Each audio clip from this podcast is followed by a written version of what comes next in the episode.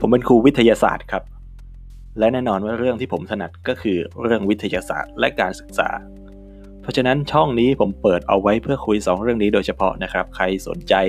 ฝากกดติดตามช่องนี้ไว้ แล้วเดี๋ยวเรามาดูกันว่าจะมีอะไรให้ติดตามบ้าง